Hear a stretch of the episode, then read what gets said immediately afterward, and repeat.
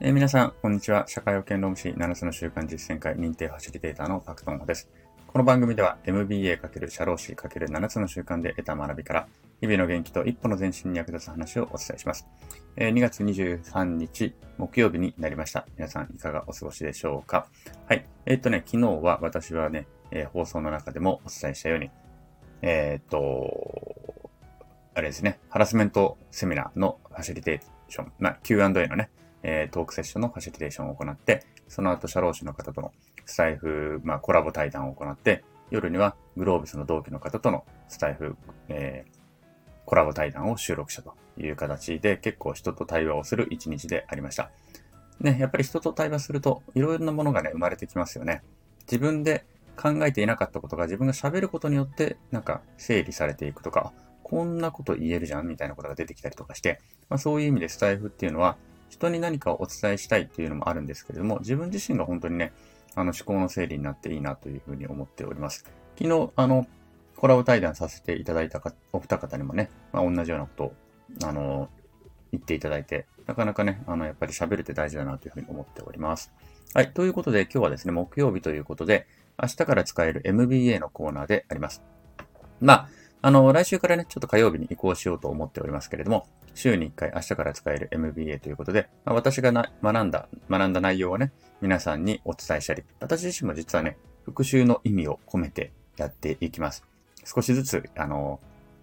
皆さんにね、学んだことを共有していきたいと思いますので、お楽しみください。はい、ということで今日からしばらくはですね、クリティカルシンキングについて学んでいきたいと思います。クリティカルシンキングというのはグロービス経営大学院で言うと、まあ、ほとんどの学生が一番初めに受講する、えー、クラスです。で、大学としてもそれを一番初めに受けることを推奨しているということですね。すべての授業がこのクリティカルシンキングというものを、まあ、習得している、まあもしくは少なくとも理解しているという前提で進んでいくということなんですね。というように、ビジネスを、ビジネスにおいて、まあビジネスだけではなくてですね、もう本当に日々の生活において根底となるような考え方、まあ物事ね、思考のえー、なんでしょうかね、思考の使い方というかな、思考整理の仕方となります。はい。少しずつやっていくので、結構時間かかるかもしれないですけれども、ぜひ、あの、一緒にね、学んでいけたらなと思います。えクリティカルシンキングっていうのは、まあ、日本語にすると批判的思考なんて呼ばれるもので、似たものではね、ロジカルシンキングと呼ばれるものがあります。非常に似てますし、どちらが正しいとかどちらが間違ってるっていうのは全くないです。どちらもそれぞれの特徴があって、それぞれ必要な思考回路ということになると思います。で、た、で、えー、そうやってね、似ているんですけれど、でも多少ちょっと違うというところがあって、どう違うのかっていうところをね、今日は一旦押さえておきたいと思っております。まず、ロジカルシンキングっていうのは、例えば、演疫法とか、機能法とかですよね。あの、A イコール B、B イコール C、よって A イコール C みたいなね。あの、こういう演疫法であったりとか、あと機能法ね。まあ、いろんなこう、うんと、A は何々、B は何々、えっ、ー、と、なんだ。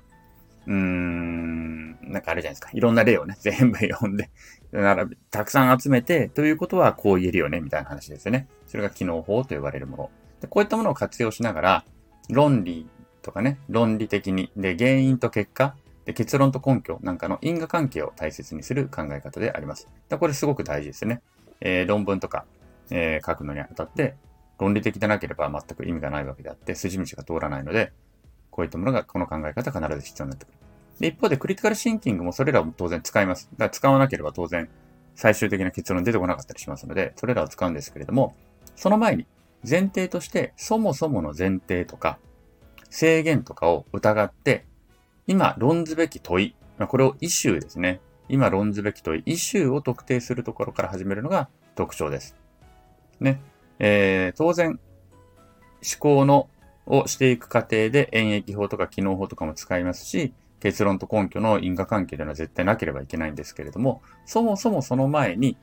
前提とか制限とかを疑いながら、今論ずべき問いをまず特定するところから始めるのが特徴です。例えばですよ、えー、ある飲食店の、まあ、喫茶店としましょう。喫茶店のコーヒーの売り上げが落ちてきたとします。これ何とかしたいと。いうふうにお店が考えていたとする。ロジカルシンキングで考えた場合、まあ、すごく単純化した考えをすると、例えば、朝、昼、晩で言うと、朝、昼、晩はコーヒー同じもの出してます。ね。えー、コーヒーは同じもの出してるので、そこに違いはありません。ということは、コーヒーの注文数の違いっていうのは、客数とコーヒーの注文率に起因すると言えるよねと。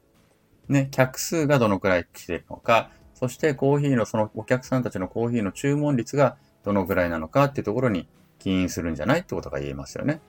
で、客数が例えばどの時間帯も同じであったと。ね、どの時間帯も100人、100人、100人来ていたと。で、一方でコーヒーの注文率っていうのは、朝が90%で、昼が50%で、夜は10%でしたと。いうふうになっていたと。ということは、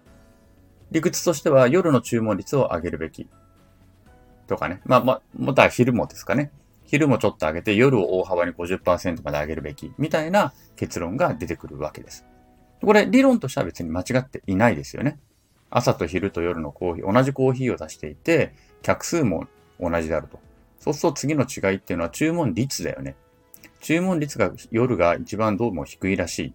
じゃあ夜上げよう。これ別に間違ってないんですよね。ロジカルに考えられている。一方でクリティカルシンキングで考えるとどうなるのかというと、条件全く同じとしていく、同じだとしても、批判的に考えますので、そもそも朝昼晩のコーヒーと同じでいいのかとか、夜のコーヒー注文率を上げる必要があるのかね。いや逆に朝の客数もっと増やせないのかとか、コーヒー以外のもので売り上げ上げちゃいけないのかとか、こういったことを批判的に検証しつつ、今、論ずべき問いをまず探ることから始めます。朝と昼と晩のコーヒーってそもそも同じでいいのかいとかね。夜の注文率じゃなくて朝の客数を増やすっていうことではダメなのかいとか、夜はコーヒーじゃなくてビールが売り上げが上がればいいんではないんかいとか、まあ、こういったことを一個ずつ検証していって、今論ずべき問いをまず探るということから始めます。つまり、考えやすいことを考えるのではなくて、考えるべきことを考えるというのがクリティカルシンキングになるということです。先ほどの、まあ、ロジカルシンキングの例、これ、ね、例で言うと、まあ、すごく単純にしているので、実は抜け漏れもたくさんあるし、あの、こんなんでロジカルシンキングとは言えないよって言われるかもしれないですけれども、まあ、超単純化すると、まあ別にこんなことでもいいわけですよね。理屈としては間違って、論理としては別に間違っていない。だけどこれって、すごく考えやすいことを考えただけですね。朝昼晩のコーヒー同じだよね。客数も同じだよね。ってことは注文率だよね。注文率夜が一番低いね。じゃあ夜の注文率上げるべきなんじゃない？そうすると出てくる結論って何でしょうね。うーん、コーヒーが飲みたくなるようなメニューを増やす？みたいな。夜もパン食増やすとか、なんかね、コーヒーを、うーん、そうだね、どういうのかなのかな。まあ、例えば夜のコーヒーだけなんかリッチにしてみるとかっていうのももしかしたら出てくるのかもしれないけれども、あの、まあ、すごく考えやすいことを考えただけですよね。でも、クリティカルシンキングっていうのはそうではなくて、まあ、さっきも出たけど、朝昼晩のコーヒー同じでいいのかとか、朝は濃いめとかね、晩は薄めとかそういったこともあり得るんじゃないのとか、そもそもコーヒーの注文率を夜上げる必要性があるのかとか、ね。うん、ビールを、ビールの販売をもっと上げればいいんじゃないのかとか、っていう、今、うちの店で、この考えようとしている、何とかしたいと思ってる喫茶店の背景にあるものであったりとか、前提とかを考えて、そして今考えるべき、論ずべき問いを探っていくわけです。だから、最初はとてもしんどいんです。しんどいんだけれども、そこを問わなくては本当の課題というものが見落とされてしまうわけですよね。そうでしょさっきのね、夜10%しか注文率がないから、じゃあ夜コーヒーあげよう、あげようって言って、なんかまあじゃあ、繁殖増やしましたとか、あの、なんかコーヒーに合う料理作りましたとかってやってたって、全然お客さんが望んでも、望んでるものと全く違う可能性あるわけですよね。お客さんはビール飲みたいんだよって思ってるかもしれない。でそう考えると、そういった背景とかものをしっかりと考えた上で、そして抜け漏れなく、まあそういったことを考えた上で、結論として、結論としてというか、その考えるべき点をしっかりとまず押さえていく。ということが、えー、クリティカル、クリティカルシンキングの、まあ、肝となります。これ、イシューは何っていうことですね。イシューを特定するということ。ここが、まず本当に大事な第一関門となります。ここがずれてしまうと、ずーっとずれた、ずーっとずれた議論をしていかなきゃいけないということですね。はい。で、実際のビジネスでは、ね。だからそういうように、今言ったように、ロジカルに考えるだけでは本当の課題とか問題を見落としてしまうと。で我々は現実社会で何かしらの課題を解決したいのであるから、単に考えやすいことを論理的に考えてよっしゃ答え出たではなくて、そもそも考えるべき点をしっかり抑えるということが大切になっていきます。ね、今の課題は何なのかとか、例えば会議なんかで言うと、相手の聞き手の関心は今何なのかなんてことが考えるべきイシューになることもあるということですね。ね、相手の感情とかが、相手の背景がとか、相手が今置かれた環境がとか、こういったことも考えて、イシューというものを特定していく必要性もあるということです。